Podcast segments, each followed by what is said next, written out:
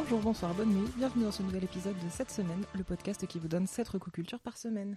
Vous connaissez sûrement Conan le Barbare de Robert E. Howard et son adaptation cinématographique par John Milius avec Arnold Schwarzenegger sorti en 1982.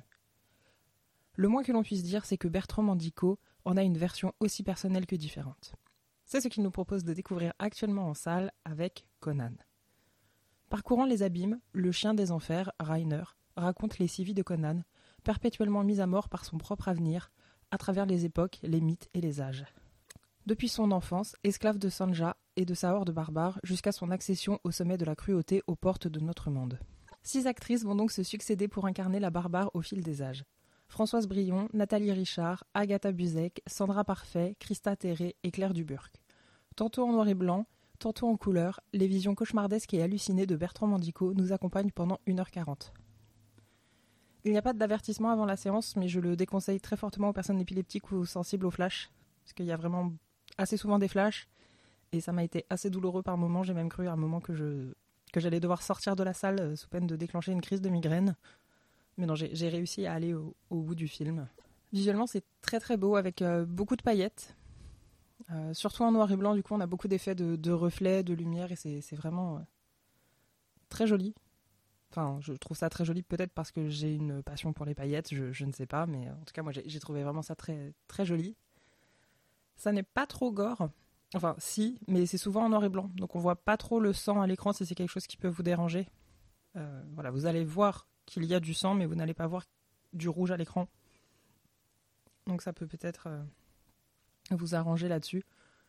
Euh, voilà, contrairement au, troisième film dont je vais parler, où là, le, rouge sera... Où, il y aura du rouge absolument partout à l'écran, donc euh, soyez prévenus. C'est absolument passionnant de suivre les personnages à travers les différentes vies de Conan, toujours ou presque accompagné par Rainer, dont la présence à l'écran est assez malaisante, je dois dire, de par son apparence. Elina Levenshone a toute une prothèse de visage en tête de chien et c'est extrêmement réaliste. Et du coup, moi, ça m'a mis un petit peu mal à l'aise, mais euh, c'est aussi ce qui fait partie de la fascination que j'ai pu euh, éprouver pour le film. Euh, je, ne connais pas très bien le travail de Bertrand Mandico, mais j'ai pas l'impression que ce soit un réalisateur qui veut qu'on se sente bien au cinéma. J'ai l'impression qu'il a toujours envie d'un peu aller nous, nous titiller, nous déranger. J'ai aussi beaucoup aimé la dernière partie du film, avec euh, les différentes artistes et le festin qui s'ensuit. Donc, euh, comme je disais, je ne connais pas le reste du travail de Bertrand Mandico, donc je ne sais pas si euh, ce message critique du monde de l'art est habituel chez lui, mais ça n'a rien enlevé à mon plaisir de visionnage. Donc c'est assez peu distribué, hein, j'ai l'impression. Je ne suis pas sûre que ça reste très longtemps à l'affiche, mais vraiment, si vous avez l'occasion, foncez. Et on passe à la deuxième recommandation. Pour punir leur fils de 7 ans, un couple l'abandonne au bord d'une forêt. Moins de deux minutes après, ils font demi-tour, mais l'enfant a disparu. Voici le pitch de La Punition, film de Mathias Bisset, réalisateur chilien. Passé les premières minutes où les parents vont chercher l'enfant, le père va finir par appeler la police pour qu'elle lui vienne en aide, et des tensions commencent à apparaître entre lui et sa femme car ils ne veulent pas donner la même version des faits. Lui veut être honnête et elle préfère mentir pour ne pas que la police se fasse des mauvaises idées sur eux ou ait l'impression qu'ils maltraitent leur enfant. Alors que, spoiler, vous l'avez abandonné au bord d'une forêt pour le punir, euh, vous êtes des parents maltraitants. Tout au long du film, on va suivre ce couple et tous les reproches qu'ils peuvent se faire mutuellement. Donc au début plutôt subtilement, puis de, moins en moins jusqu'à vraiment un, un, point de rupture que je ne vais pas dévoiler ici. Le gros point fort de ce film, c'est sa réalisation. Donc c'est un film qui dure 1h26 et c'est un seul plan séquence. Donc le réalisateur et son équipe l'ont tourné entièrement 7 fois, en 7 jours, et le réalisateur a décidé de garder la version qu'il estimait la plus réussie. Et je trouve que c'est vraiment euh, bluffant de passer d'un personnage à l'autre, donc le père, la mère, les officiers de police, sans que jamais on voit qu'il y ait des, de coupures, parce que je pense vraiment qu'il n'y en a pas eu. Et c'est assez rare de nos jours d'avoir des, vrais plans séquences sans coupure.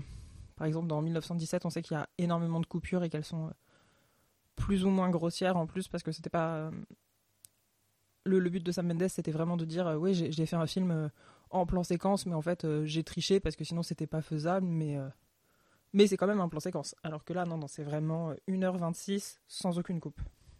Donc, c'est un film qui nous parle de, de parentalité, de parentalité non désirée, de comment c'est difficile d'être. Euh, de rester parent et mari et femme à côté de ça.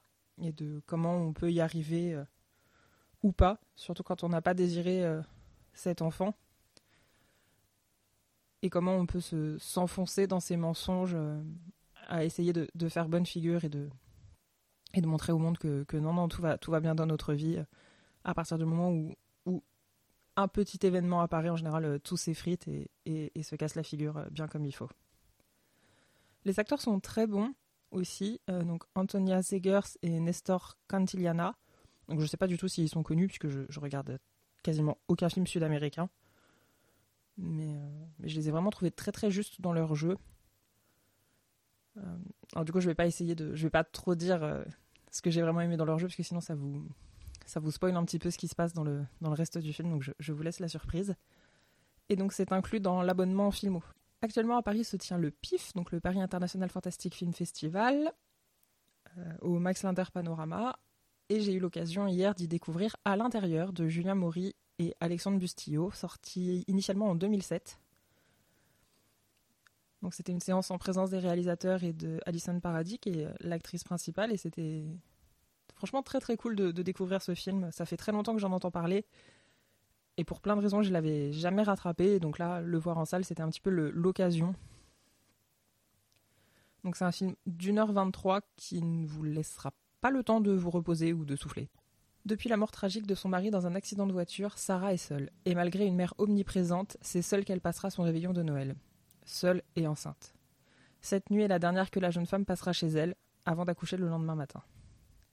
Dans sa maison, tout est calme, jusqu'au moment où quelqu'un vient frapper à sa porte. Derrière, une femme prête à tout pour arracher l'enfant qu'elle porte en elle.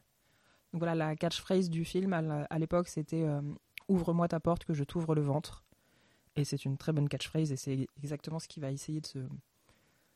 C'est exactement ce que cette femme, euh, interprétée par Béatrice Dalle, va essayer de faire pendant 1h23.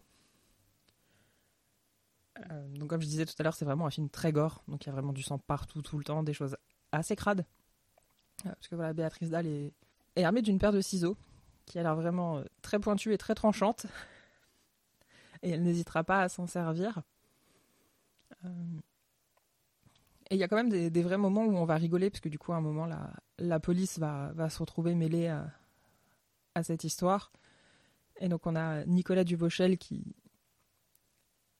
qui joue les flics euh, un, petit peu, euh, un petit peu perdu, un petit peu trop euh, in love de sa, de sa copine, comme souvent dans les films, j'ai l'impression. Donc, est-ce que vraiment c'est un, est-ce que vraiment c'est un rôle ou c'est, c'est un comportement habituel chez lui On ne sait pas.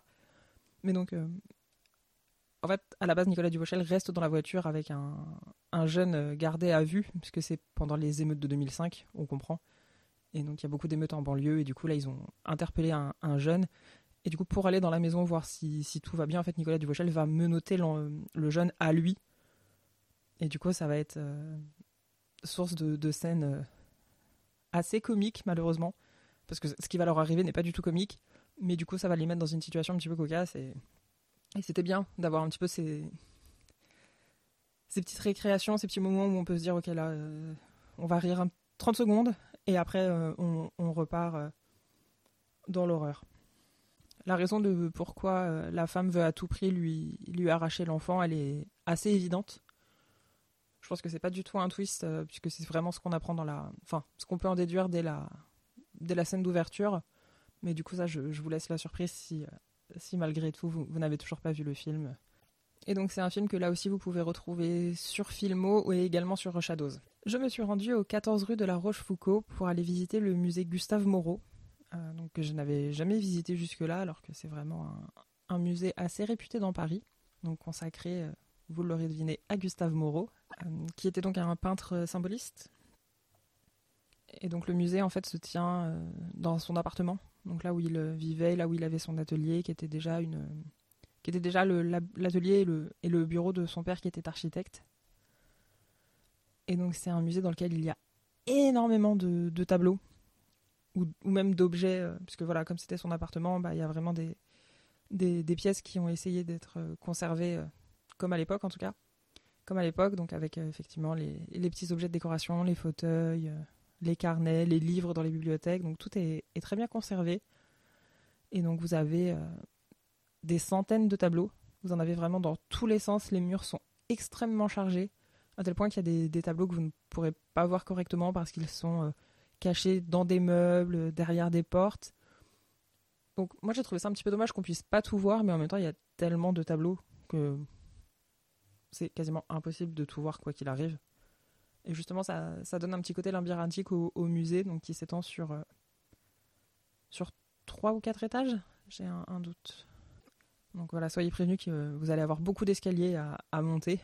Mais ça vaut vraiment le coup parce que c'est vraiment euh, très plaisant. Donc effectivement, euh, comme c'était son atelier, il y a beaucoup de, tableaux qui n'ont pas été finalisés, des, esquisses, des brouillons, et c'est vraiment euh, assez intéressant de, voir le, cheminement de, son travail au fil des pièces. Donc vous avez aussi voilà, des, toutes petites pièces qui ne peuvent accueillir par exemple qu'un seul visiteur à la fois.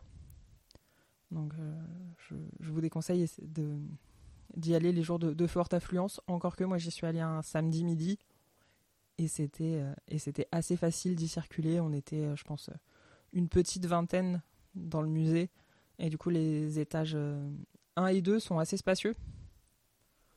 Donc on, ne se, on ne se marchait pas du tout dessus. Et donc actuellement se tient jusqu'au 12 février une exposition sur Gustave Moreau, le Moyen Âge retrouvé puisqu'on on apprend que tout au long de sa carrière, il a participé à la résurrection de la période médiévale, très en vogue au XIXe siècle. Donc c'est vraiment voilà, quelque chose qu'il essayait de, transcrire dans son travail. Et donc vous avez euh, tout, plein d'explications sur le, processus créatif euh, euh, qu'il suivait justement pour, rendre hommage à cette période historique. Donc le billet plein tarif vous coûtera 7 Mais voilà, je vous conseille de garder votre billet parce que dans les 8 jours qui suivent, sur présentation de votre billet d'entrée, vous bénéficiez d'un tarif réduit pour le musée national Jean-Jacques Henner, le musée national des arts asiatiques Guimet, le musée d'Orsay et la visite libre du Palais Garnier. Donc comme c'est des musées qui sont un petit peu chers, bénéficier d'un tarif réduit, ça devient très vite assez intéressant, notamment par exemple le Palais Garnier, ça met la visite à 10 euros au lieu de 15. Du coup, euh, ça, vous permet un petit peu de faire, euh, de faire d'une pierre deux coups. Et, on passe à la littérature avec Paiement accepté de Hugo Bienvenu chez De Noël Graphique. 2058. Le metteur en scène Charles, Bernet travaille au couronnement de 30 années d'une carrière glorieuse en préparant son prochain film, basé sur un scénario mûri depuis sa jeunesse. Il mène une vie agréable dans sa merveilleuse villa robotisée avec son épouse à la jeunesse quasi éternelle, entre haute visibilité médiatique et stratégie fine pour réunir le financement de son nouveau projet. Le projet commence, mais un brutal accident de train l'interrompt, laissant Charles paralysé sur un lit d'hôpital. Gustave, un assistant au talent prometteur, est choisi pour prendre sa suite. Son inexpérience va-t-elle détruire ce que Charles considère comme le projet d'une vie? Et comment un mystérieux professeur de Scrabble rencontré lors de sa rééducation va-t-il lui apprendre à surmonter cette épreuve terrible? Donc on est dans une ambiance graphique rétro-pop qui rappelle un peu l'univers du dessinateur français Paul Gillon. Euh, moi j'aurais préféré que les couleurs soient un petit peu plus vives. Là je les trouve assez ternes, mais bon ça colle à l'ambiance générale et euh, donc on peut pas tout avoir. Euh, on croise des sosies de Donald Trump et de Manuel Valls pour ne citer que. Donc euh, voilà, donc même dans le futur, c'est déjà un futur qui nous fait pas très envie et si en plus c'est pour voir ces, ces têtes là, c'est vraiment peut-être pas la peine d'y aller quoi. Donc j'aime tout ce que j'ai pu lire du Go Bienvenu jusque là. J'ai pas encore tout lu, mais vraiment cet ouvrage ne déroge pas à la règle. Euh, donc c'est un, dessinateur français qui est vraiment très talentueux. Euh, si vous connaissez pas encore, je vous invite très volontiers à, vous pencher sur son travail, notamment sur Préférence Système, qui est vraiment un, très gros coup de cœur pour moi. Donc ça fait 138 pages. Et d'ailleurs, merci aux éditions qui mettent les numéros de pages sur les bandes dessinées pour les gens qui, comme moi, aiment bien quantifier les choses. Ça m'évite de devoir compter euh, toutes mes pages après ma lecture. À la fin des années 70, trois pom-pom girls quittent leur camp de vacances à bord d'une Mustang décapotable dans l'espoir de se baigner. En chemin, elles sourient à deux garçons croisés en chemin. Mauvais choix au mauvais moment.